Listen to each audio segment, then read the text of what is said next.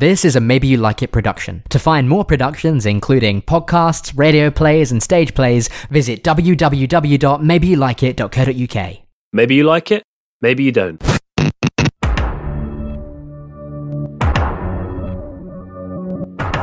I think I used to confuse Watergate and Watershed. Oh, that's awesome. Yeah, the whole, the Watergate scandal was because Richard Nixon said f*** on the radio. Some films are mediocre, so bad they make you moan. We're here to save the cinema, we do try this at home.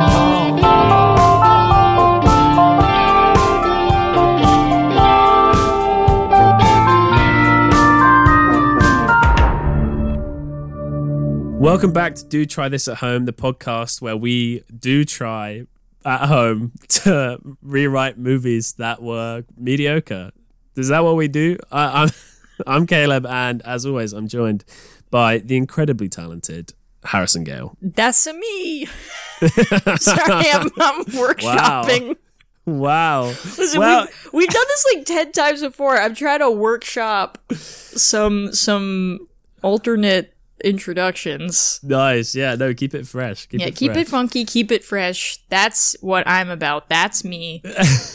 um, How are you doing, Harrison? I'm doing okay. You know, still the same old, same old, um, you know, COVID fog, the quarantine yeah. fog, but yeah, feeling yeah. all right, you know, just taking it a day at a time and um, filling out my time making podcasts with you, Caleb. That's what it's all about. How are you doing? I'm okay. I, uh, yeah, similarly just hating lockdown. Um, I don't know when this will go out, but Britain is probably going to still be in lockdown. Yeah. Even if it comes out like three months down the line. Honestly, so. You're probably right. Yeah. So, yeah, you know. It's all so, right. you know, you know how it be. We're back for season two.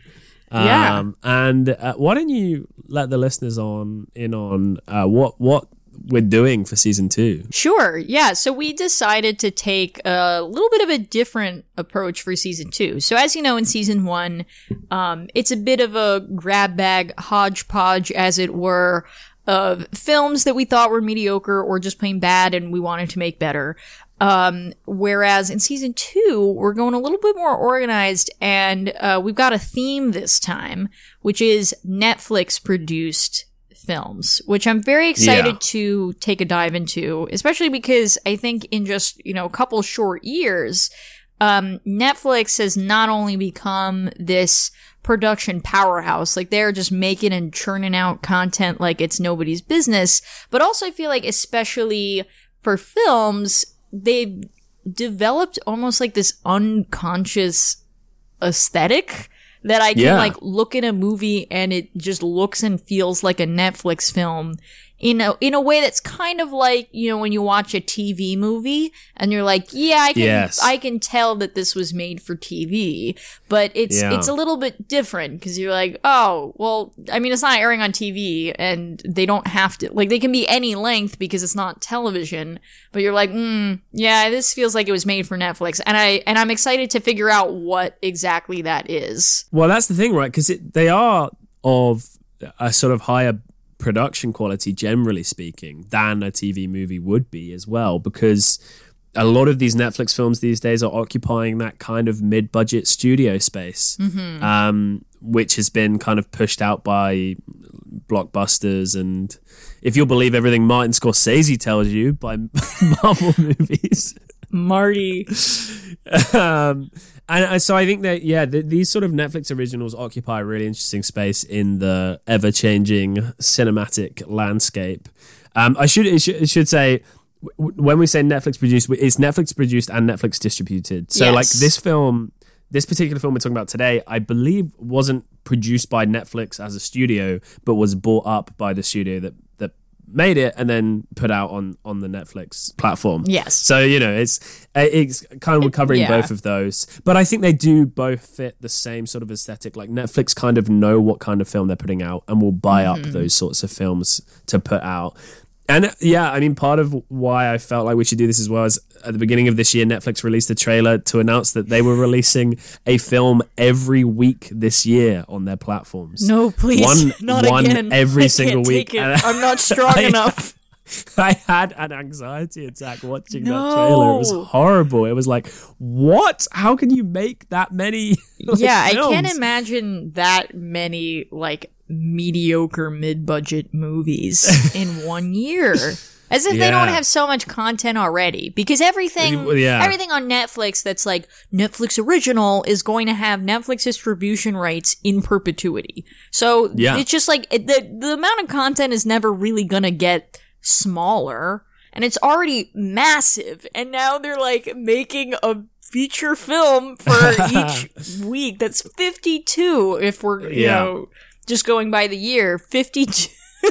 New Netflix films. So much. And this is what like Netflix and Amazon Prime as well do. Like they're getting to this place where like their originals take, you know, pride of place, and then all the other stuff they have, they just like they'll just put it on the platform for like six weeks and then just take it off without warning, and then just put it back on like two months later. And it just take, and I just, for no discernible reason as well, it's just this really strange. And so the only constant is the place we're getting to is the only constant on these platforms are Netflix original um, movies and Netflix right. original um, T V shows. Yeah, they're the only things is, you can count uh, yeah. on being there. Yeah, exactly, which is very strange. And I kind of a weird, uh, I don't know, like we all signed up to Netflix because we were told this was the only way we were going to be able to watch entertainment for the rest of our lives. And now they've just upped the price in the U K. I don't know about the U S. Yeah, they, they have done it here too. Yeah, and uh, and we're stuck with just all their like mediocre like no. T V movies. It's like that um, um that Twilight Zone episode where this guy's like, oh, I wish I had all the time in the world just to read my books, and then there's like an apocalypse yeah. and he's the only survivor.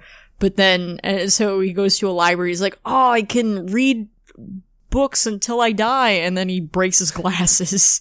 He has no way to fix them. It's like, I feel like that. Like, I'm like, oh, I have forever to watch whatever I want, but then the thing yeah. that I'm left with is Netflix original films. Netflix like, no! Originals. The plot and if you don't twist. Like Netflix originals, you have Disney Plus. No! Yeah, Disney. That like owns yeah, no. every intellectual property now forever. Yeah, yeah, yeah. No, it's, um...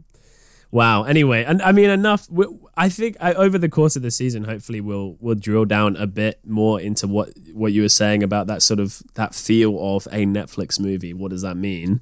Um, but let's move on and talk about what w- we're doing this week, uh, which is the twenty twenty release uh, Love Wedding Repeat, um, which came out in April last year.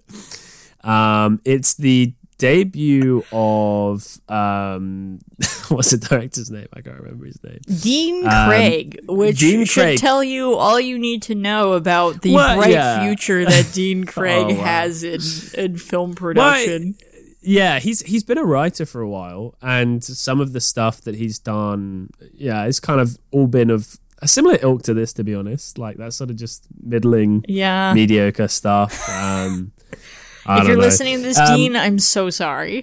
The big thing about this is is the, the cast, who are all sort of like pretty well-known, mostly British actors, most of them known for having pretty good comedic chops as well. Um, so we've got like Sam Claflin, who's been in a few movies, Olivia Munn, who is like the American in the cast, who's been in, yeah, a few different things, Frida Pinto, Eleanor mm-hmm. Tomlinson, probably best known for Poldark, uh, but was also, I think she was in that Vincent Van Gogh movie a while back. Uh, Joel Fry, I think who so. Yeah. is well known for Plebs, a, a British T V show, but he was also in Yesterday. Plebs. Plebs, do you know Plebs? I don't, but it's such it's a about, silly title. It's quite good. It's a sitcom about a bunch of guys who are just like the the lowest uh, like working class dudes in uh, Rome. Oh, that's like awesome. In ancient Rome. That's so good. And, and it's just them like just navigating the crazy world that was ancient Rome. That's so funny. Yeah, oh, I'm into and it. And then Jack Farthing, who is a Poldark alum as well. Uh, Tim. Yeah, Key, this was like who... this felt like a like a Poldark. um, yeah, like alternate like uh like wedding A U fan fiction. Yeah, yeah, yeah. All yeah. of the actors that were in it from Poldark. uh, Tim Tim Key, who was like Alan Partridge's awkward sidekick for many, many years. Mm. Um, Alan Mustafa, who made People Just Do Nothing, which is one of, it's probably like, since The Office, I would say one of the best uses of the mockumentary format. Mm. And Aisling Bea, who's quite a well-known stand-up comedian. Um, so Queen. Like this cast of like just this great ensemble of a lot of comic actors who are in the process of moving from T V into film. Yeah. Then like fronted by Sam Claflin, who has done quite a lot of films. So you, I, yeah, going into this, I expected a lot from that cast. And I do, I do think they give it their best shot, to be quite honest. I don't know. I don't know. All right, we'll talk about that. we'll talk about we'll it. Talk about um, it. And then the premise as well was uh, promising. So I'll just read the letterboxed, um, what do you call it? Synopsis? Summary? Yeah, synopsis. I don't know. um, it's been a while. It's been a while. A little rusty, huh? Um, while trying to make his sister's wedding day go smoothly, Jack, played by Sam Claflin, finds himself juggling an angry ex-girlfriend, an uninvited guest with a secret, a misplaced sleep sedative, and the girl that got away in alternate versions of the same day. So there's this premise of the, the this guy uh, has shown up who, and he said he's going to ruin the wedding because he's in love with the bride. And so uh, the bride is like, okay, well, we're going to put sleep, you know, you got to put the sedative in his drink. But then some kids, some pesky kids move all the name places around on the table. And so uh, different people in alternate different versions drink the sedative and it completely changes the day. Which is a fun premise for a wedding, a kind of refreshing take on the the wedding comedy. Uh, All right, except if you say so.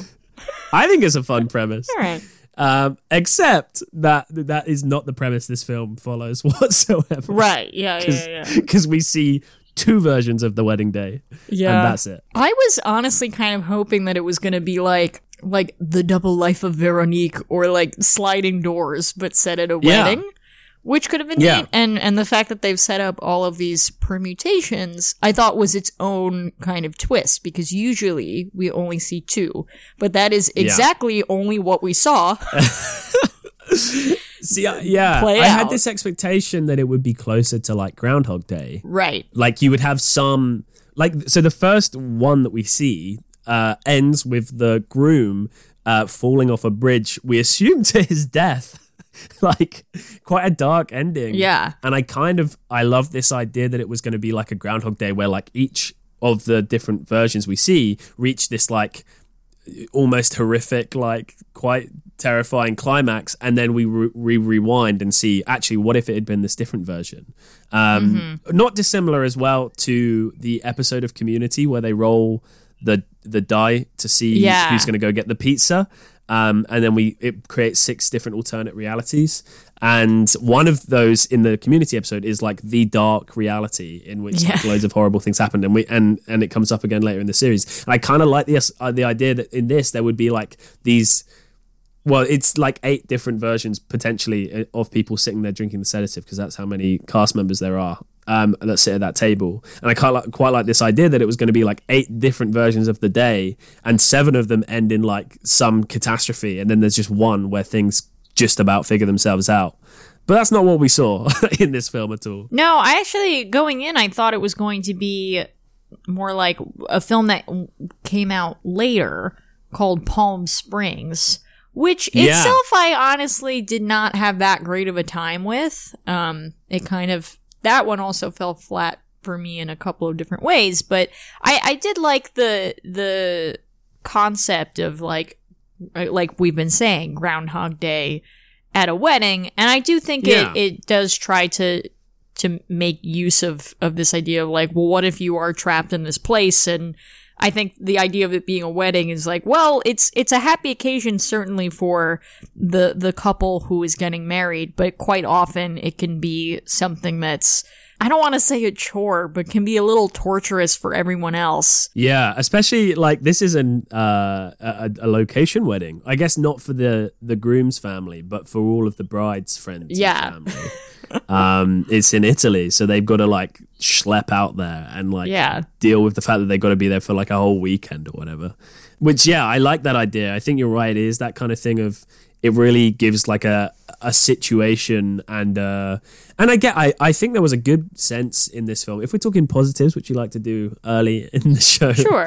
Uh, there was a good sense of setting. I enjoyed that. Oh yeah, actually. I think it does make um, use of, of being set in in Rome, right? Uh, well, it's, it's not specific. Or is it, it's I know it's in, in Italy, but I don't know if it's. Yeah, I don't think it's specifically in Rome. in Rome, but maybe it is. But it, it is certainly yeah, like this gorgeous, like Italian, yeah. like historic building, um, and I think yeah, it definitely makes the most of that setting. Like the whole thing looks really good, like aesthetically pleasing, and it open like it opens with this scene by this fountain. I think. Yeah, maybe it must be in Rome, because I think that bit is specifically in Rome. Uh, and uh, playing out between uh, Sam Claflin's character and Olivia Munn, and it like they're about to kiss, and then he gets interrupted by some old university mate. Which, I, you know what? That's a joke that really played for me. I think that's really funny. That's the one like, joke just, I liked. yeah. Um, and then and then that and then it just goes straight into three years later, and we just get these sweeping like shots, like aerial shots of this Italian town. Um, with like this amazing Italian version of um, Delilah playing over the top, which is just like, I loved it. I, it, was, it was great. And it's like very, just like really brings you into that setting, I think, and makes the most of how beautiful that setting is as well. So yeah, I mean, that's a positive, right? Something I would keep. Yeah, I guess. I mean... yeah, I mean, like, I, I okay, I, it seems that we have a disagreement on this, but I personally All think right. that the cast does make the most of what they've been given. The problem is what they've yeah. been given is so subpar that there's yeah. a, a very low limit to what they can do with it, which is a shame, because I feel like, yeah. for example, like, somebody like Sam Claflin, like, I think... I think he does, he clearly does have some comedic chops, and I think he does a yeah. really nice job as the, like, you know, goofy, uh, you know, a little naive kind of green uh, He's like a Richard guy. Curtis. Yeah, like, character. yeah, he's like, just like, nice guy, but, you know, not like, I'm a nice guy, but like somebody who's like genuinely nice. Um, yeah. And I think, like, yeah, you know, and I think he, he does a nice job of, like, descending into that kind of like unhinged nervous breakdown that yeah, one yeah. might have if, you know, with all of these things happening. But I think, like, I mean, a lot of the jokes felt really tired, and some yeah. some of them were even like kind of gross. And, you know, yeah. and don't get me wrong, like, I'm a person who can enjoy, you know, like a Farrelly Brothers movie just as much as the next guy. But there comes a point where it's like, well, sometimes they can be fun if they're, like, different or refreshing in some way. And these were just, like, the yeah. same, like, dumb, gross jokes that I've heard a hundred times before. Um, that, like, just felt like they were stuck in there because it's time for a joke now, and not because yeah. they were they were motivated by anything in the situation, which is a shame, because I think, you know, with all of the chaos that it sets up for itself, there's plenty mm. that could just naturally come out of that, and yet it always yeah. feels like joke time. Yeah, yeah, absolutely. Uh, my feelings about the cast is that I, I like all of them, and I think they're all great performers, but Um, I think not only are they given bad material, but I think I've seen better performances from every single one of them in stuff that is mm. also not that well written, but um, is obviously better directed. I think there is an issue of direction yeah. here, because none of the ar- actors, none of the characters seem to know exactly what they're meant to be doing in any of the scenes. Mm-hmm. The only person giving it their all is Tim Key as the awkward uh, insurance guy. He's like Absolute in car legend. insurance or something, and he just does. He just does the stuff he does. Like, that's Tim Key all over, and, and he is so awkward. He cannot be stopped. it's, it's very he will funny. always come out on top, no matter um, what. I think another big issue in terms of direction for me as well is, uh, and I said it to you just before we started, is, is the, the pace of this is just like, oh, yeah. like you said, it sets up all of these like... Ca- catastrophes ready to happen, but then we just see them play out in an ex- at like an excruciatingly slow pace. Yeah, It takes forever to get there. Yeah, and not excruciating in like an awkward way as well, but it, you know, like just a, this is so boring. Yeah. And I said I felt to you, like, quite I've, bored at multiple points throughout this film. Yeah, yeah. And I said to you, like, because I'd seen it before, so I didn't feel too bad using the Netflix one point five times speed function. um and and honestly, it was like a film transformed. I, I was like, this like wow, now this is much better. Like I'm just That's like, oh, okay, yeah, like. There's a bit of urgency to this thing now. Like there's something happening. Right. That's the thing that's missing for me in the writing. Like, I think you're right. The jokes are tired, but in the writing and in the, the direction of this, there's just a lack of uh, urgency that you see in Farce. Like this mm-hmm. should be farcical and it just isn't. And I think part of how you do that is you give us all eight of the possibilities of different people drinking the sedative. You shorten the beginning, the setup, and and then you give us like a full hour and ten minutes of just watching eight different versions of this same day play out with catastrophic climaxes for all of them apart from the last one where it all works itself out. That, to me, seems like the exciting way to tell this. Yeah, I, I think I think that's the way to go. I mean... How we do that is a is another matter. I, I did, just before we came on the call, I watched the trailer again because I remember seeing the trailer and, and enjoying it. Mm-hmm. And I mean, we live in a world where trailers are too well edited because you can make any movie look good. Sure, yeah. Um, and it's like dangerous um, because this movie looked good on uh, in the trailer. You're lying to um, me. But in two minutes and ten seconds, this trailer told me about the... you know, the situation with the guy who's shown up and they need to give him a sedative. It told me about the awkward ex-girlfriend. It told me about the, you know, the one that got away three years ago. It told me about, about Joel Fry's character and the stuff going on with him. And he wants to get to know this film director. Mm-hmm. And, and it told me that there was going to be potentially thousands of different versions of this story being told to me and played out on screen. Uh. Uh, in two minutes, it gave me like, why... But why then in this film does it take us thirty-five minutes of the runtime to get to a point where we know all of this information in order to then see it all fall apart? Yeah. Do you get what I'm saying? It it feels like and, we, yeah. we should be able to set up quicker so that mm-hmm. we can just get into that meaty second act of just things falling apart and having fun with all of these potential catastrophes. Yeah. And, and, and that's strange too, that you, you mentioned that it promises so many different permutations of how the wedding will play out. And then it just gives us two. Like, why even why even make that promise if you're going to yeah. under-deliver to the extent that it does? But yeah, yeah. I think yeah. I think that's honestly one of the weakest structural issues in this film, as you say, that it takes forever to get to the part that we actually care about. And yeah. to be quite honest, for a, like for a rom-com that is just set at one event, it gives us way too much backstory and just like stuff I don't care about and that doesn't come up or or, or have any importance or weight later on. You know, yes. like you yeah. can you can do all this stuff as a screenwriter of like, you know, this background of like, well, okay, well, you know, um, uh, Jack, um, Sam Claflin and uh, his sister Haley, Eleanor Tomlinson, who's the um, who's the bride. Um, you know that they're, they're, they're, they're brother and sister, and their parents died at some point in the past. Like you can you can do all that stuff as a screenwriter, so you can inform your characters and make them feel like real people. That doesn't mean that all of that needs to be in the movie. Yeah, and it's just too much. We we get it mentioned early on, and then they have a conversation about it towards the end, which is like a moment of slight emotional payoff, although just not done very well. Yeah, but I th- I kind of think. You know, like the the the absence of their parents would be felt in the film. You know, it's at a wedding. Right. It would be felt in a film anyway. Mm-hmm. So you wouldn't need to tell us early on. You can just tell us about it later when things are going wrong. Yeah. Because we'll know. Like, it's obvious. Like, yeah. oh, yeah, where are the parents? They're not there. Like, it's... You, that's something you can show. Show, don't tell. Like, it's... it's show, so don't obvious. Tell. And there's also, like, yeah, just, like... um. Joel Fry's character just like is like, I need to go get a haircut, and they're like, you'll be late to the ceremony, and then he's late to the ceremony, but he's got a haircut, and it's like, okay, great, like, like why? Cool.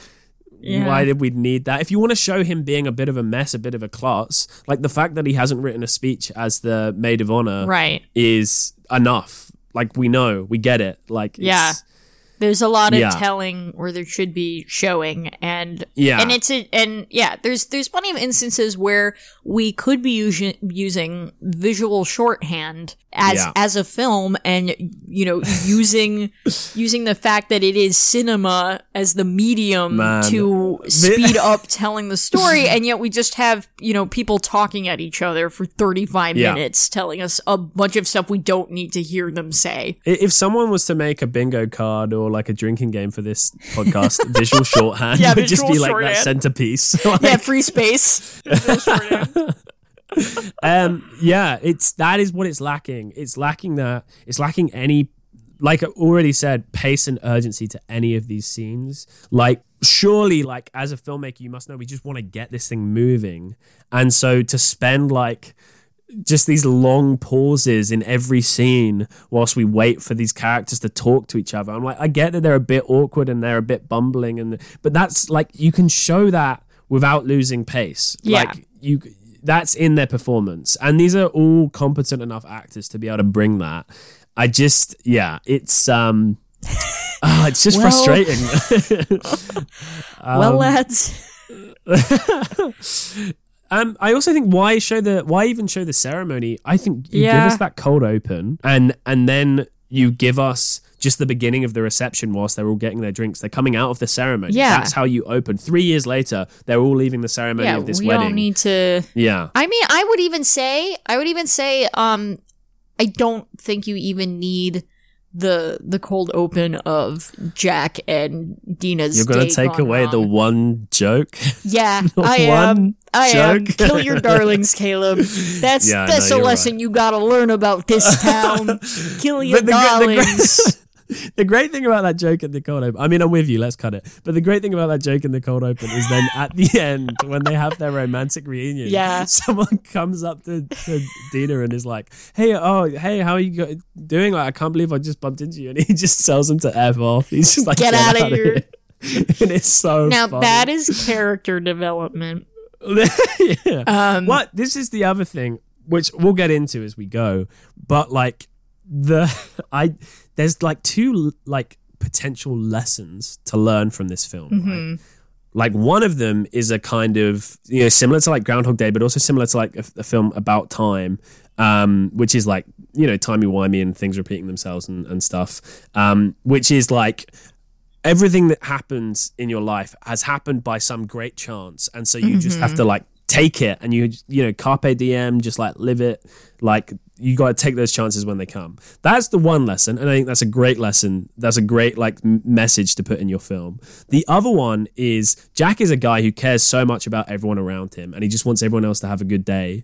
And then his mate just pulls him aside and is just like, nah, I, I, I'm the character that's selfish, and I'm telling you, you have to be selfish. You know, individualism, baby. Just yeah. like, don't care about anyone else. And, uh, I don't like that. I just like, that's a bad message. No, I don't think that needs to be yeah, there. I think, I, well, I think all, also like it doesn't, there, there's a way to say that without saying that, like in a more nuanced way of being like, you know, because yeah. there are plenty of people in, in real life that are people pleasers and givers, and they overextend themselves at the yes. cost of, of their own well-being and their own happiness when they don't need to.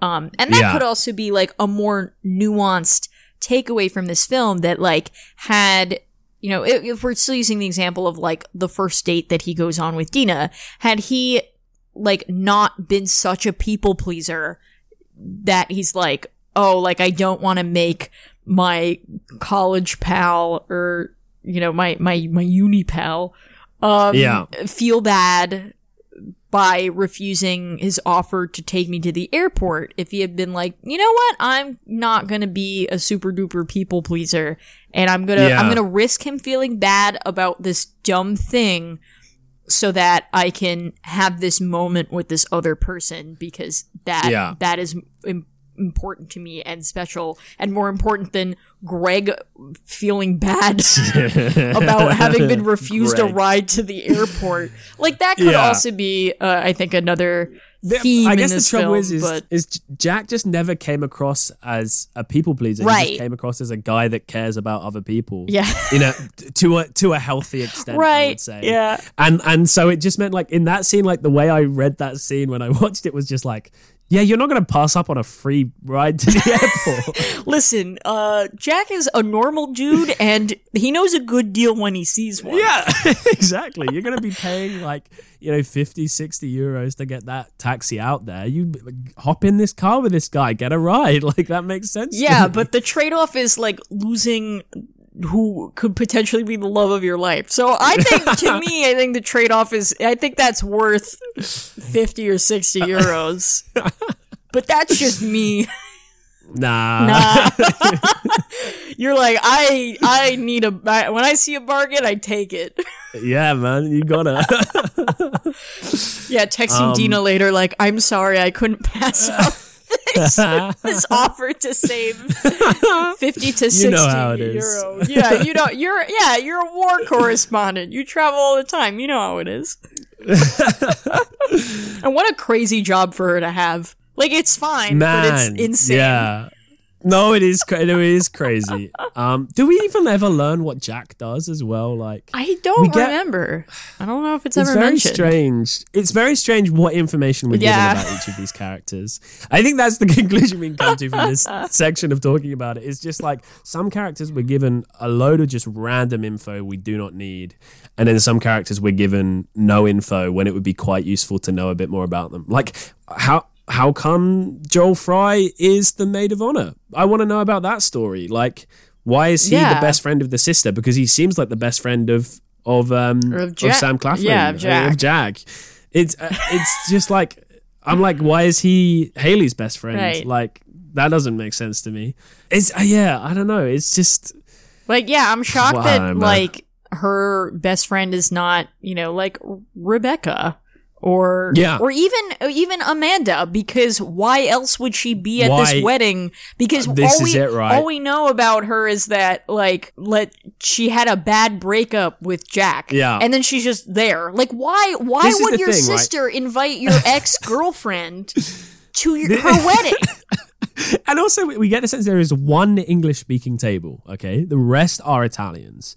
And on that table is Jack the brother, makes sense, his ex-girlfriend, who seems to have no relation to Haley whatsoever, and her current boyfriend.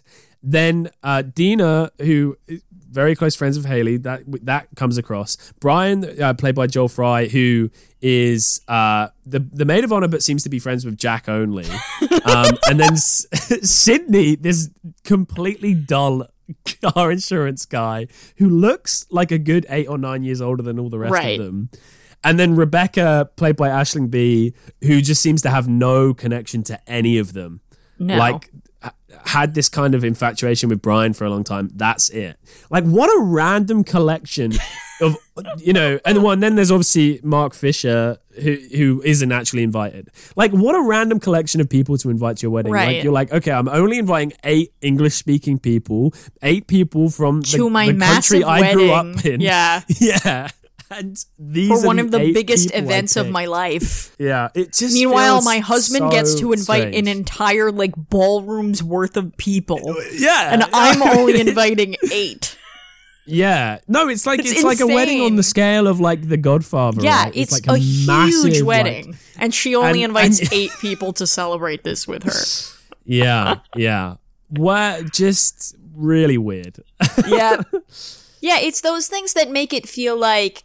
And I, I, I've probably said this before about other films that we've talked about in the past, but it feels like yeah. the first draft of a yeah. film that nobody rewrote or looked over. Uh, like, uh, poor Dean Craig, I guess, didn't have anybody who wanted to give him feedback or anything. that, like, it seems like it seems like the draft of where you're like, okay, I'm just going to try to get the bones of this down yeah. and then I'm gonna go back and see where the holes are and fill them in or fix them. And just and didn't, yeah, just and it didn't just was never. It. Yeah, uh, the deadline was coming up. Like, why am I watching this version of the movie? Yeah, yeah, yeah. No, absolutely. And it's Yeah, I don't know. Again, like, it just feels like a shame. It feels like yeah. th- there could be something good in this. I so I mean, yeah, let's kind of try and do something. I think sure. I was gonna. I don't think there's any use really in going character by character, but maybe as we go, we can just attach a little bit more of a a reason for any of them being there. Yeah, um, I honestly but, think with a little with a little uh, elbow grease, you could easily make all of these characters have a better reason to be there. Yeah, yeah, absolutely. I, I mean, you make Amanda the maid of honor, or you keep you keep Brian as maid of honor, but Amanda Amanda was snubbed maybe of that, and she's a bit salty about it because she's really close friends with Haley or something like that. Yeah, because then you get like just a little bit more for her to do than just be fawning over like her ex-boyfriend, um, whilst her current boyfriend Chaz is just like. The thing I love, just Alan totally Mustafa, unhinged, and, and he's doing exactly what he does. Like, he just does this thing of like he's willing to make the person in the scene with him feel very, very awkward, and he's really good at it. Yeah, but um, but again, like even then, that could give him a little more, bit more to do because he could be like feeling that jealousy with the ex-boyfriend there, but also maybe he could be like trying to be supportive of Amanda and be like, no, you know, like. You don't need to be maid of honor, you know? We're just here to have a good time. We're here to have fun kind of thing. Maybe there's, you know, give give people more than one thing to do for yeah. this movie. yeah, everybody um, just has one task. Yeah, that's yeah, exactly. Totally unmotivated. um, so I think, yeah, if we're cutting the cold open, we just, we open straight away like... Yeah.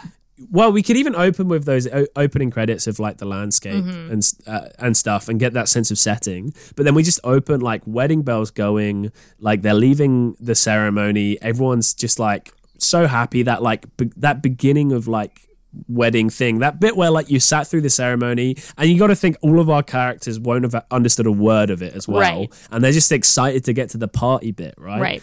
Um, I think that's such a good way to just like open with energy mm-hmm. and, and with like, some purpose. And so we just have that like moment of the wedding ceremony's over and it's just the beginning of the reception, and we're introduced to all of our characters as they as they arrive at the reception to get drinks and get started with the party bit. Yeah. Um, I kind of like the idea that they all sort of fall into uh, that group pretty quickly. Like mm-hmm. it takes a long time for them all to come together and sit down. And I kind of like the idea that they're all like, oh, you're on the English table. Oh, you're on the English table. And we're getting to see their dynamic and their interactions as characters immediately. We get to get, we get a sense of the whole group right together before we pull them all apart again. Yeah. Cause honestly, and, and I think you're so right about this, that you, you can tell a lot about a person based on how they interact with other kinds of people. Yeah. And that can tell you so much, that we can learn so much about these characters that we're about to spend one hundred minutes with um, based off of their interactions with each other, because they all are, I think, pretty different.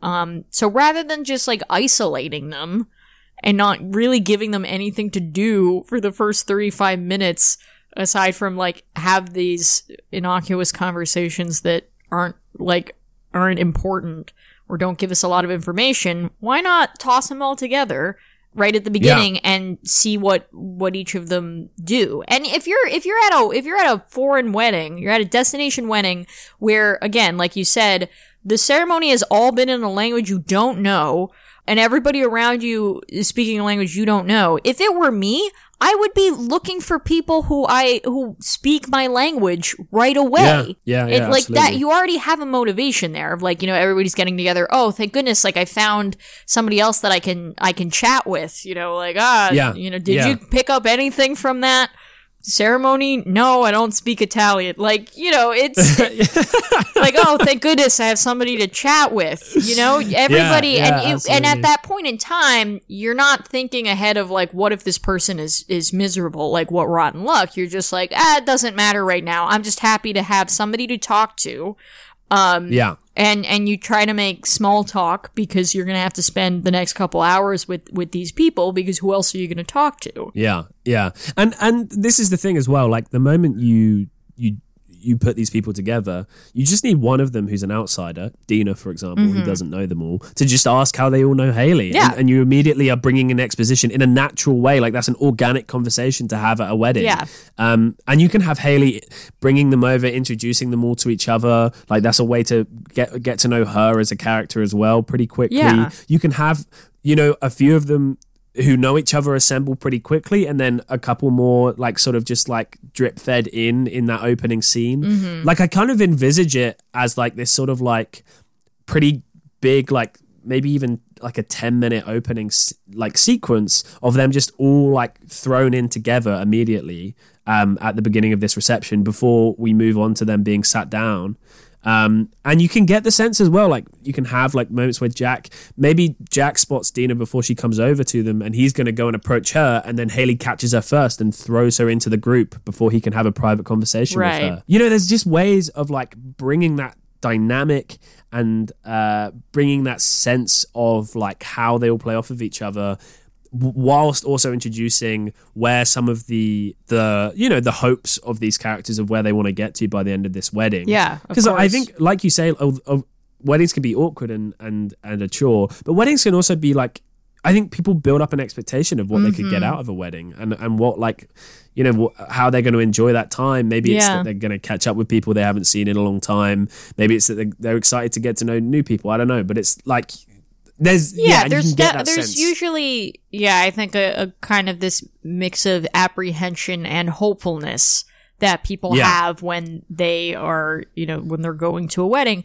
And I really like this idea of all of them, like, being thrown together and, and Dina, you know, being introduced to all of them, because then there comes the point where, you know, it's sort of like this half introduction from Jack. Like, what do you do? Like, you're seeing this person yeah. you haven't seen in a couple of years, but like you went on a date and you don't really know, like neither of you know what you are to each other. Like that's, that's a moment of really natural, um, and very human vulnerability and awkwardness. Like by the time yes. it gets to Jack, he's thinking like, what is, like, what am I going to say? What is she going to say? Yeah. You know, and we and we won't have been told four times how awkward it's going to be before it happens. Right. We'll just we'll just see how awkward that right. moment is. Like, just let me and let me see um, it and feel it. yeah. Yeah. Exactly. Yeah. You don't have to tell me. So I mean, I, I, I'm seeing this as like an opening, like maybe yeah, quite a long scene as well. Like that sense of like, I mean, this is how people used to write movies. Like you get this long scene of exposition where we introduce all the characters, almost more like a play than a film in some ways. Mm-hmm. Um, and I think that that's actually really exciting. And if you can get this sense of who the characters are and just really ground them in that, it you can kind of like use this as a as a a, a moment of bringing all of that backstory that you as the writer know and you as the writer are excited about, but without having to just explore it one by one. Right. We can just see it. Yeah, happening. Just show it to us, um, please. Just, just show it. Come on. then, then I think you know, within fifteen or twenty minutes, we could be getting them sat down at this table. Well, maybe just before that, we need Mark Fisher to arrive um, and Jack to be pulled pulled aside, and we chuck that in the mix. And that one, that's a moment to be able to say, okay, you've got your introduction to the characters. Now here's the obstacle for our protagonist, Jack. Um, and then we get them down at that table as quickly as we can, and we get started mm-hmm. with these eight different versions of the day, right? And I think that that, I mean, yeah, it's so simple to just, it's yeah. like, there's there's lots of complications to set up, like potential complications, but you can do all of them apart from the Mark Fisher arrival in one scene altogether, and then that one is good to have it as its own separate thing because it's its own challenge for our protagonist, right? And then that's it, right? And then we're we're going, yeah. And then yeah, and then you can get to the part that people care about, because yeah. because I think in in sort of in, in in that sense, Mark is is like the main antagonist because he his presence is what sets all of this chaos in, into motion. Like we wouldn't we yeah. wouldn't be having a crazy uh chaotic wedding if not for his arrival, and so you can give yeah. him his own thing. I also will make one edit, um like yeah. why why like why make him a drug addict? Like it seems like yeah. his like his one flaw seems to be that he has a drug problem, as if that's like yeah. a moral failing of his, and it just yeah. like it yeah. like it doesn't.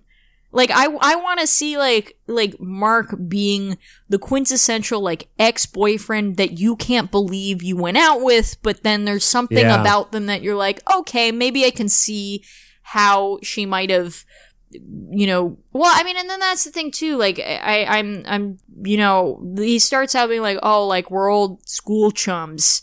And then, yeah. you know, Haley in her past has a, a lapse of judgment and sleeps with him three weeks before the yeah. wedding. Like, what? I feel like, why not have them just, like, having been dating normally at yeah. some point, and then Haley lo- like, breaks yeah, up with him. Ago, like, yeah. why make him this? He doesn't, like, because already you've got other characters who are not, they're not super crazy. Like, they each have an element about them that's pretty grounded in reality, and it seems like that's the aesthetic approach that this film is taking. Yeah. It's not like full-on farce where nobody feels like a real person, but it's fine because that's the style. It's like there's a couple yeah. of characters that feel totally unhinged, mixed in with everybody else who's like, you know, could be a real person.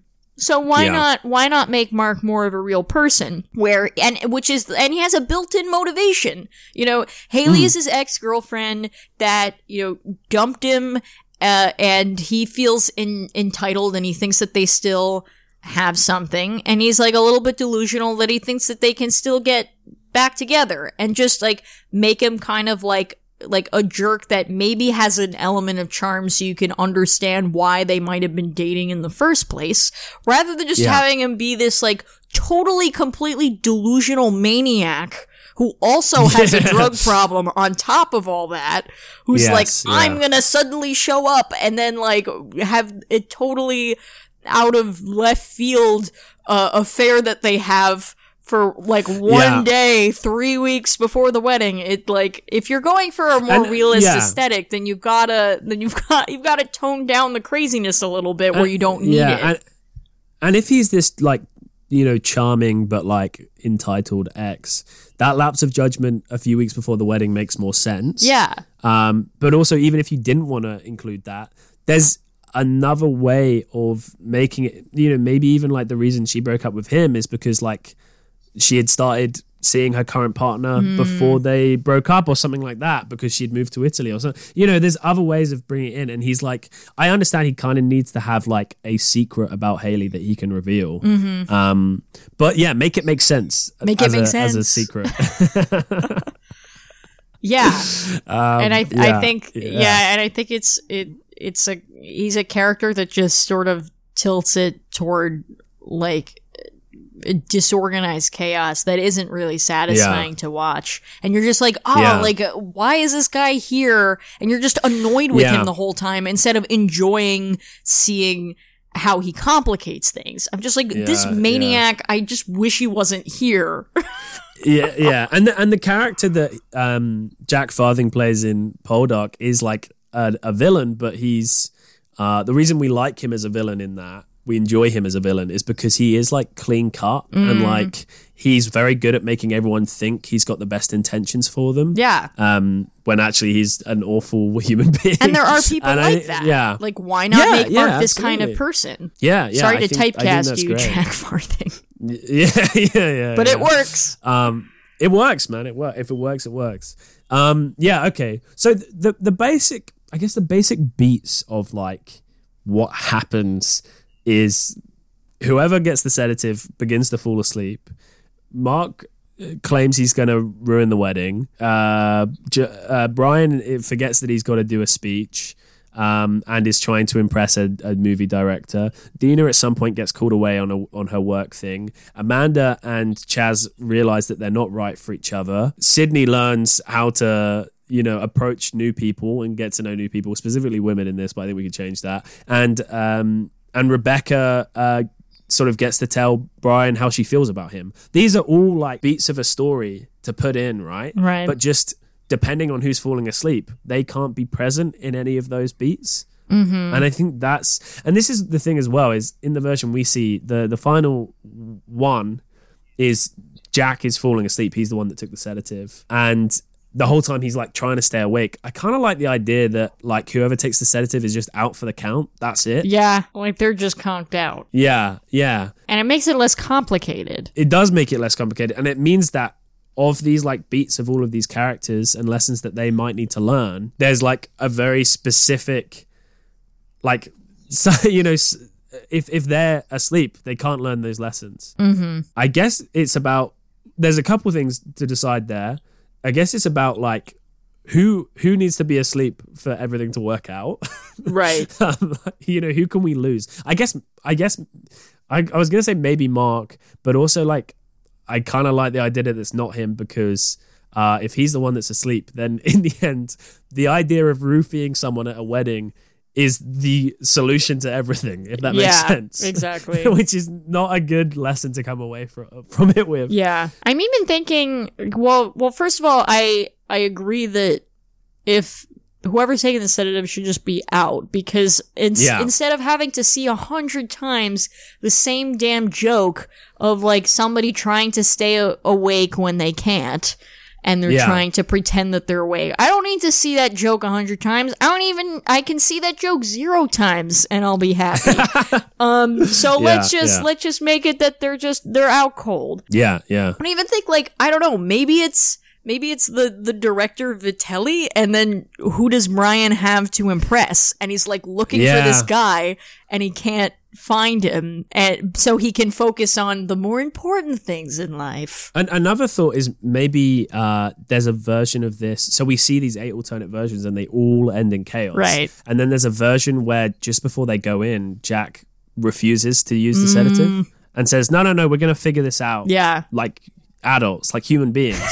And like that's the one people.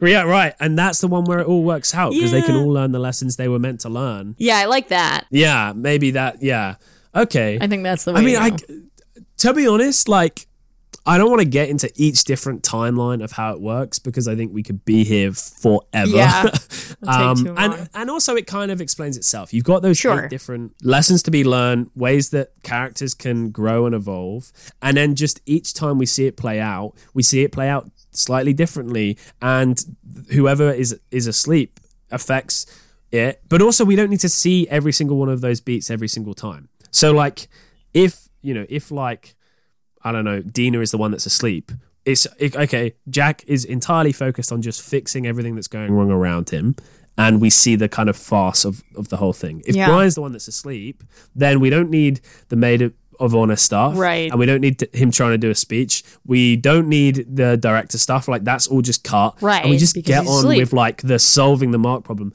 And I guess for me, the the way that this could really work is each different version we see, we see how Jack solves a different one of each of the problems that are going on around him, mm-hmm.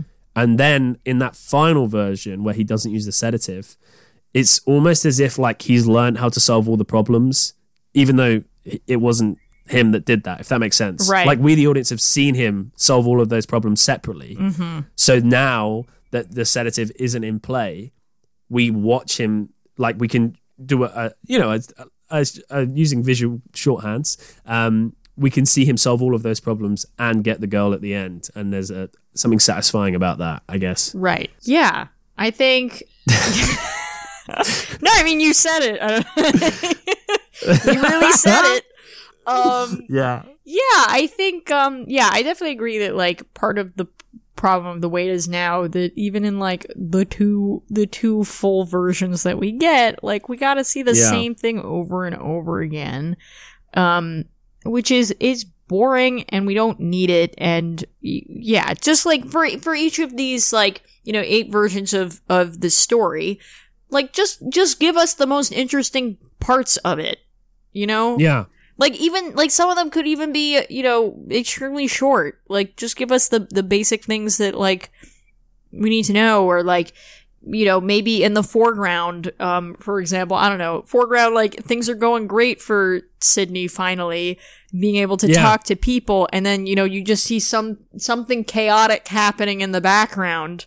You know, yeah, so you I know mean, that, like, this can't yeah. be the right timeline because things are yeah, working out exactly. for him, but for no one else. So, you well, that, to the next and that thing. Could be a really interesting way of doing it as well. Is not only do we shift who is, uh, you know, out cold, but we, I guess, we always have Jack as a central perspective, but maybe we shift perspective on every single one. So, like, okay, this one Chaz is out cold, but we're going to focus on Sydney and mm-hmm. see his story play out. This one, you know, Mark is out cold, but we're focusing on Brian, and you know, and so on. Um, I'm not going to read every yeah every possible combination, um, but yeah, and and so maybe even like we get Jack as a protagonist at the beginning. We know he's the protagonist. And we still see the lessons he learns through each of these different versions, um, but through the perspective of whoever it's working out for that time around. Right. So the time it works out for Sydney, we see the wedding through Sydney's eyes.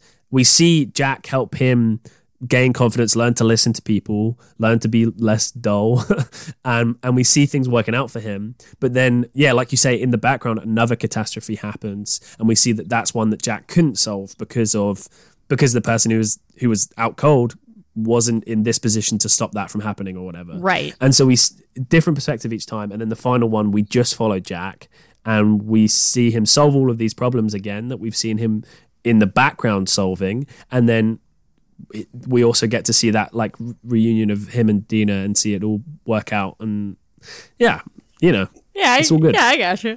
Yeah. And, yeah, and, and that, um, yeah, that, that like, you know, um, Jack in each scenario might be able to solve some problems, but because one yeah. person is unconscious, unconscious, um, ah, ah, mamma mia, the English language.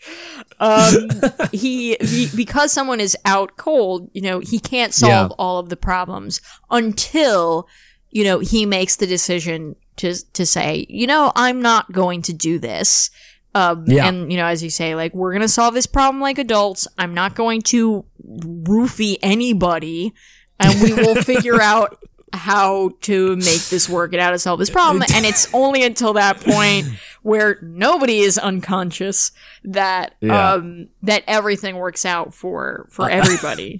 I just it's just making me think of um, in Arrested Development, Job's Forget Me Nots. Oh my god, where he just he just roofies people. Yeah, and it's just a, a really key scene where like he discovers that this. Um, This guy who's like been like this peripheral um, character who's like a high school bully of um, George Michael. Uh, mm. It turns out he's Job's son, and he's like, this, this guy's like to Job, he's like, "I'll never forget this, Dad." And then Job just goes, "I will, son. I will." And then I just will. takes a roofies, and roofies himself. I will, son. I will.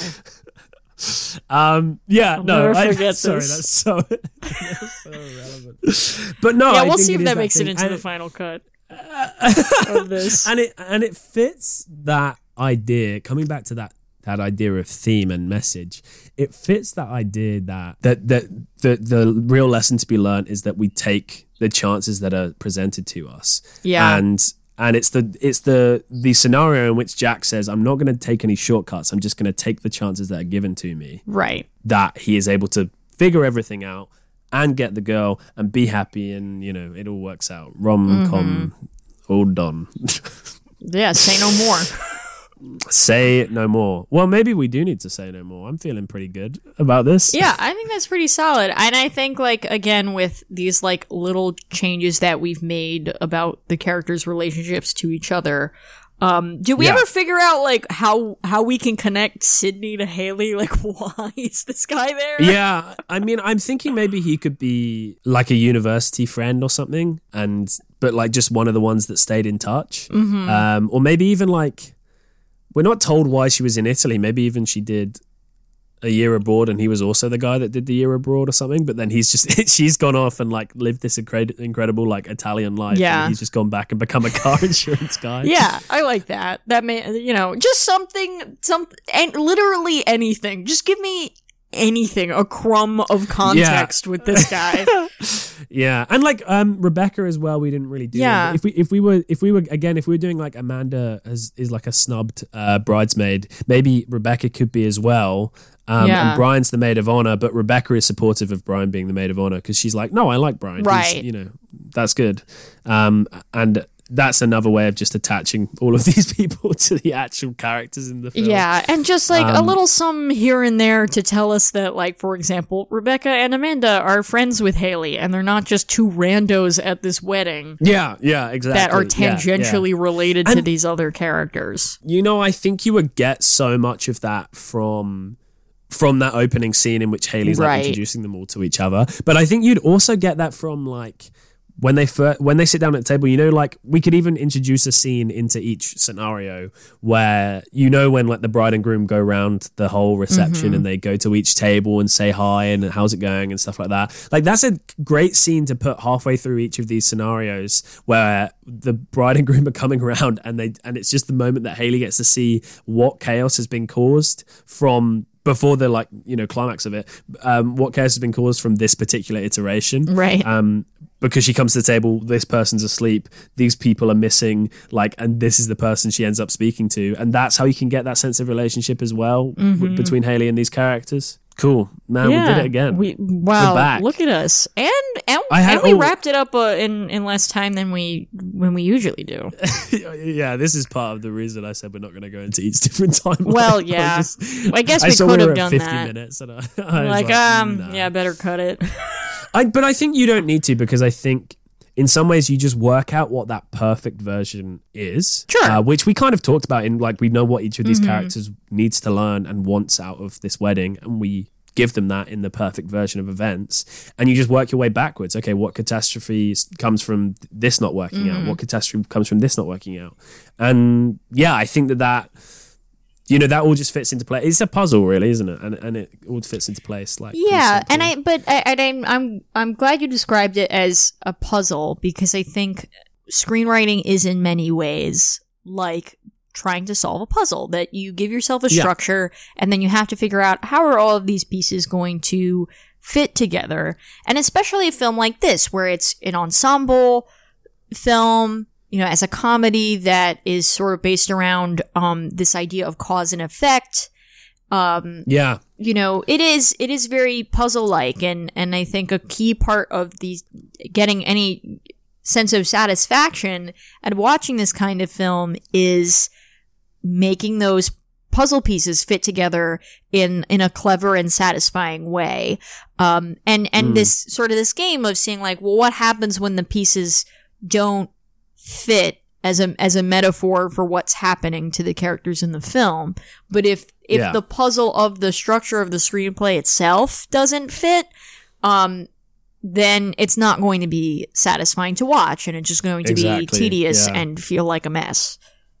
Because because a film like this is revealing to the audience the tricks that a screenwriter uses to solve that puzzle. Yeah. Because it's, show, it's showing us what happens when the when the pieces don't fit together. But if the, if in the end the pieces still don't fit together, then yeah. you've revealed your trick, but also not been able to pull it off. Right. Um, which, yeah, doesn't work. Yeah, I did have a question actually about music. Mm. Um.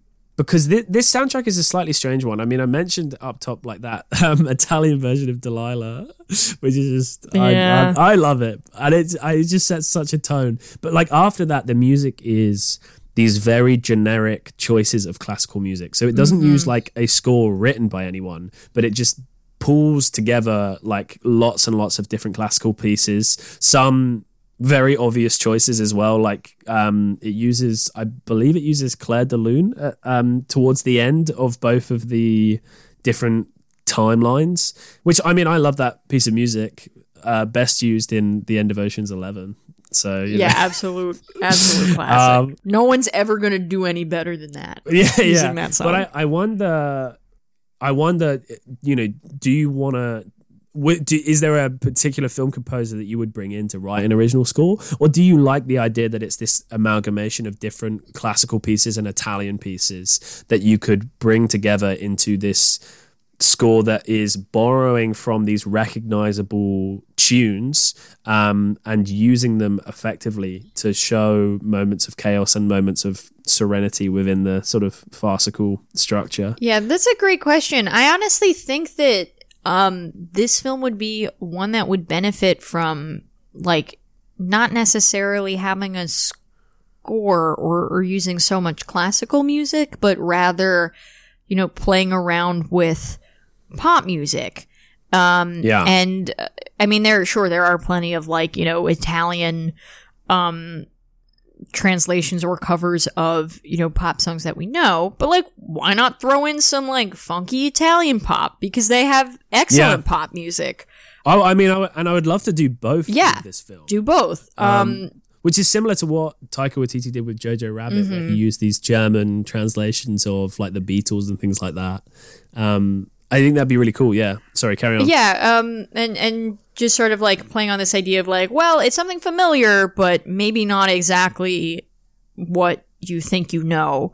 Um, because yeah. we've, we've seen plenty of, um, rom-coms and, you know, weddings gone, gone bad, um, type films. But, you know, this, this one has its unique, um, uh, or at least un- unique for this genre and setting, um, motif or even gimmick of like you know, these multiple storylines. So why not why yeah. not reflect that in the soundtrack and you know do this mix of like you know Italian pop and Italian covers of songs that that we know, and even like because it's it's this you know setting that's supposed to be where everything goes perfect and right and yet there's so much chaos happening, you know why not mm. like use that kind of pop music to Um, be a counterpoint to what's happening. That like, you know, in yeah. the song, like everything's great and going awesome and everybody's having a good time. And then, you know, meanwhile on screen, we're just seeing everything fall apart. Um, uh, and it reminds us how fun it is to watch it all fall apart right. as well. That there is kind of a, yeah. a fun and, and a joy and, and satisfaction in, in seeing things fall apart as well. Um, yeah. Yeah. I think it's I kind of a missed opportunity.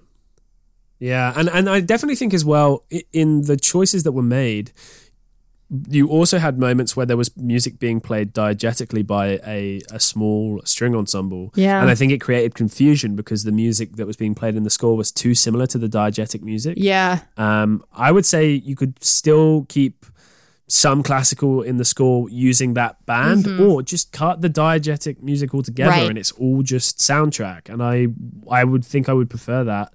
Um, and yeah, like like you said, like uh, like I said, it just reminds us that this is this is upbeat mm-hmm. and fun and, and goofy, and you know, I, I just imagining like the scene with like the, the cake is destroyed, the groom runs out and falls off this balcony, and we get that like cut. If you had that with like just a really like upbeat, fun Italian pop song, yeah. and then you get that cut, there's just like so much more to offer in, in all of the action when you use the correct soundtrack yeah. to, to complement it. Absolutely. Yeah.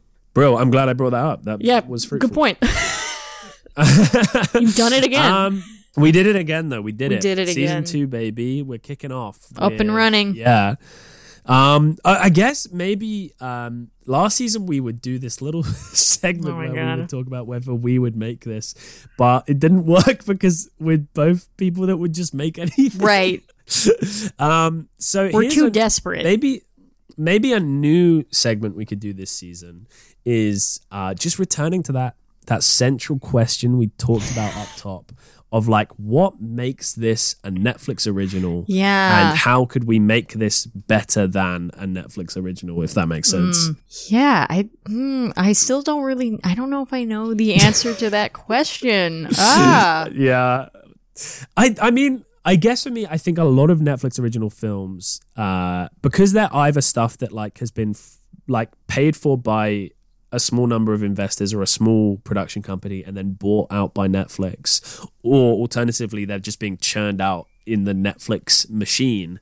They often have this feel of being a first draft. Yeah. And I think just that rewriting and rewriting and rewriting would just elevate this beyond that feeling. Yeah. I, I mean, I don't know. I mean, and then I guess too, like, um, I, I'm, I'm in total agreement with you on that in terms of of the writing and the structure, and that it does feel half-baked, and that a lot of these films um distributed by Netflix do.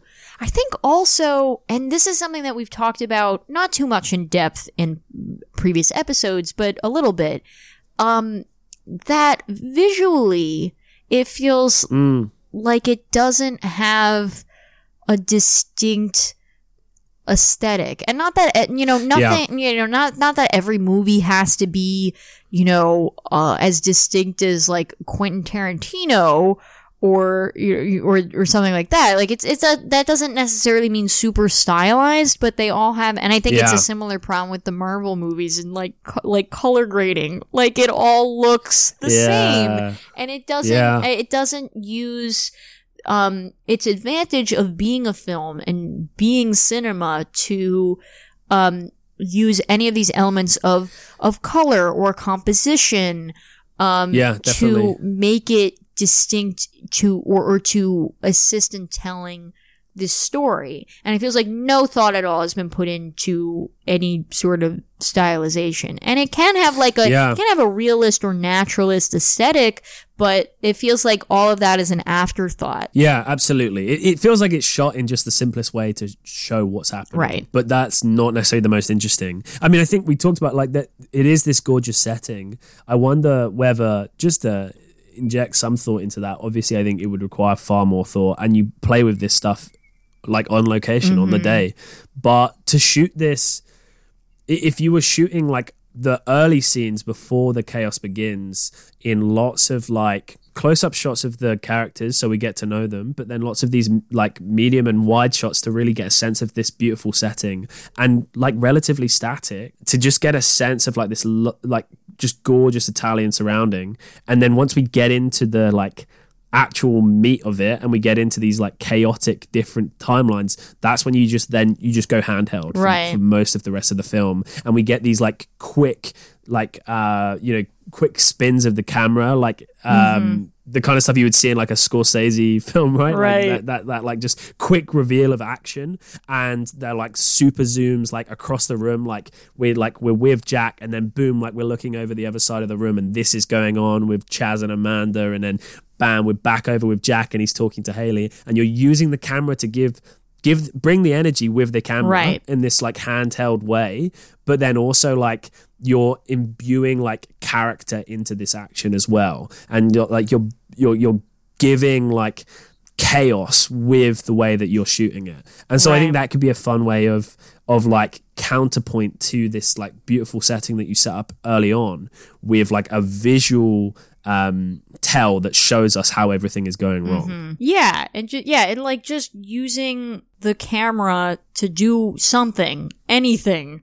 Like, think it, and thinking about, like, how are you going to tell this story that you've written? Because, you know, we, we yeah. do tend to talk a lot about screenplay and the writing. Because yeah. that's usually, I, you know, and I, I truly believe, like, if you have a weak screenplay, there's no amount of, um, you know, directorial uh, choices that's going to save mm. it. Like, it's, you know, I think it's very difficult to elevate a film to something better if the screenplay is weak. And I think so yeah. I so you know we usually spend quite a, a lot of time and most of our time discussing those structural issues or those screenplay issues, but I think once you've got a screenplay that is pretty solid and is telling the story you want to tell, then the other half of the battle is thinking, well, how are you going to tell this story?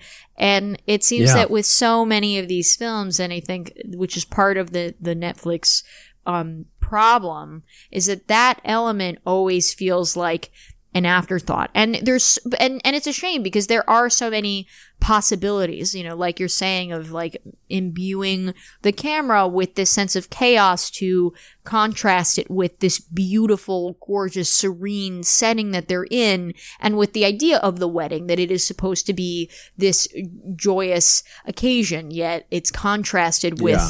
this utter chaos that's happening in these different permutations of how the story is playing out, you know, and toying around with things like, you know, uh, rack focus, and, you know, there's just so many different things that you can do with with a camera and composition that it seems that nobody is putting any thought into, which is a shame, because I think, you know, that's the difference between, you know, just an enjoyable movie with a solid screenplay and yeah uh you know and something that becomes really engaging and special. It's when those two yeah. sides go above and beyond, when you have this really solid, tight screenplay that is engaging to watch play out, and then it's accompanied by um, a, a clever or thoughtful use of the film medium as a visual medium to elevate mm. the great thing that you've written. Yeah, yeah, absolutely. And like you say, those two things so often go hand in hand. Anyway, well, nice one. We did well. Yeah. I think that that does get, get to a little bit of w- why this is a Netflix original movie. You, this would not have done well in the cinemas. No, I mean, you know, it came out I in, think a, that in April twenty twenty. Yeah, so, well, but. yeah. If it had been in, in cinemas, I think I think it would have flopped. Yeah, yeah, absolutely. I don't even, like, what is it considered? Like, is this considered a flop? Like, I don't know. I honestly don't know how they make it's money hard to say. on well, this kind of yeah. movie or they distribution do it on, model. On, on they do it on user views, right? Because it, the, the the idea is if lots of people watch it, then that that's the reason they're engaging with the platform. Yeah. But Netflix don't don't publish their user reviews, um, and for some reason they don't have to. Like, which, yeah. I don't know. I guess that makes sense, but it seems kind of crazy to me. They only publish user reviews when they go really well. So the fact that we haven't heard Netflix raving about Love Wedding Repeat um, is quite telling. Yeah, um, which is I, I think quite unfair as well, because um, you know, uh, well, I mean, COVID is kind of complicated all of these things, and I don't know how they're going to look on the other side, but at least before yeah. COVID, you know, theaters or, or, or films that are distributed in theaters um uh you know by you know these big distribution companies, they they all have reports on you know how how much money the the film makes or how many people go to see it, which I suppose is different from you know how many people are streaming a movie, because you know you're you're paying monthly for a subscription to Netflix, so it's a different it's a different model. But you know at least yeah. at least Netflix could tell us you know how how many people are watching it, and and it I, to me I think it is un, unfair in terms of um how people conceptualize of how well a movie is doing, because anything that's in theaters yeah. well they're going to report to you the the box office returns, but Netflix yeah. never has to deal with the consequences of a movie publicly you know not getting a lot of engagement, because they don't have to tell anyone. Yeah, yeah, exactly. So it just makes it look it, it, it gives you this false impression that oh well what they produce is always great, because well I've never heard anything doing badly, and and if it does badly they can bury it in the algorithm, like, right. You know, th- this, when it first came out, was being put on my front page every day I opened Netflix for the first week it was out. Yeah. And now, even if I went into like, into rom-com, into British ro- ro- rom-coms, I th- still don't think it would be in that top list of like movies Netflix is like, suggesting to me, Like, this movie right? doesn't exist. It never exists. Yeah. But this is the terrifying thing about the the sort of streaming, um, well, I say the terror is, you know, it's all fine, really. Yeah, it's just an like, unintended consequence. Okay. But but it, it is that that control that Netflix has that other film distributors would not be able to have, yeah. um, which is, yeah, strange. Um, anyway, cool, man. We, we did really did that. We'll do it again next week, I guess. I suppose. Well, um, we're going to try have guests this season as well. Yeah. More. So we'll see how that goes. Um, we, we enjoyed having Rob last season, so we're going to do a bit more guesting. Um yeah do we want to say what's what's coming next week, because now we've planned them oh, all we, out we, we can, can do that now because we've actually planned yeah our season ahead. We're learning. Um it does mean we won't be able to change order, but I don't think we need to. No, I think those next so, couple ones are fine at least. Yeah, so, so we're doing Netflix original as a as a, a basic idea, but we're still going to try and get stuff from all different genres. Yeah. Uh, so next week is the Michael Bay. Is it him directing or just produced by him? Um, I'm not um, sure. Anyway, but it is the the Michael Bay production Six Underground. Oh yeah. An an action movie starring uh, is it Ryan Reynolds? This one. Oh yeah. Uh, you know. It's a film that I started watching with my family, and we got. I won't say what happens. Oh wait, have you seen I it? I have not seen it. So okay, I, I won't say what happens, Don't but there was a it. moment fifteen minutes in where my mum said, okay, we're not watching this. And we had to yeah, turn we're... it off, which is like very rare. Like often, Gotta like call a film, it a day. Like, even if we're not all enjoying it, we'll like struggle through as a family. But like there was just this moment mum's like, nah, I don't nah. want to see this. And so we turned it off. Uh, so that's something to look forward to. Oh, and all of the characters um, have numbers. This is like, I feel like this is going to be, um, oh my God, what, what is the name of that T V show? I don't know if y'all had it over there in the, in the U K.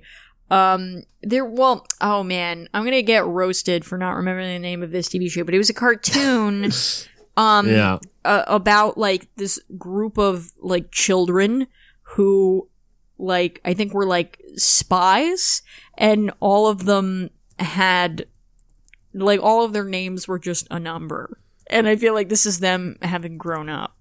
Oh, I'm gonna be so yeah. mad when I look this up after we're done recording. Was it? Um. Oh. Oh. Oh. I'm there. Okay. It is. Come on, man. No, please. Why is like how do I? How do you Google is, that? Like, what's the name of this show? Why, I can tell you exactly. It's called. It's literally just called. Oh, it's called Codename: Kids Next Door. Codename: Kids Next Door. Oh my god. Yeah, uh, we did have that. We did that, have that here. I can't remember exactly what channel. The thing I googled. Yeah, what did you Google to get that? Spy children cartoon. All names numbers. You know, we laughed, but it worked. So it worked, man. Yeah, I remember Codename: Kids Next Door. Yeah, it, it's gonna be that, but um, but adult, bad. But now, but now they say the F word. So with that, we'll catch y'all on the flip side next week with Six Underground. Yeah. We uh we gotta do um social media. We are social can, media. Where where can people find you on online? Um, or can you find me online with a capital O? Well, you can find me on Instagram at Harrison Who, and I'm also on Twitter at Harrison Gale Who, and then on Letterboxd as Harrison Gale. Uh, and I'm on all three of those platforms at Caleb Lebster, C A L E B L E B S T E R. Um, and uh, you can find us as a collective Ooh. on Twitter and Instagram at Do Try This Pod. Follow, like, subscribe. Yeah, and, and give us, yeah, subscribe and, and uh, give us a rating if you would. It helps us be seen by more people. Yeah, personally. Tell us what you think. Yeah, yeah, read it. Be brutal. A little review. You can do it in app. Um, yeah, I'm. I want to. Oh, it, it, the more brutal they are, the I will read them out on the podcast. Yeah, yeah. Give us. Okay, here's the thing. Okay, you can be brutal. Just give us five stars, but then write the most brutal. Right, review but you, you can, can say whatever you want I'll, in the written review. Yeah, word. but but you have to. We give gotta us give us five stars. I'll, I'll read them out. that's that's the price you gotta pay. That's the entry fee. That's the price. That's the cover. Um. Bro, okay. Um, yeah, we'll catch you all next time for Six Underground. Um, until then, uh, what do we say? Wait, did we have a sign we, off? We we did do try this at home. Um, yeah, yeah, we did do that. Try do try this at home. I can't even say it now. That was a Maybe You Like It production. Maybe you liked it. Maybe you didn't.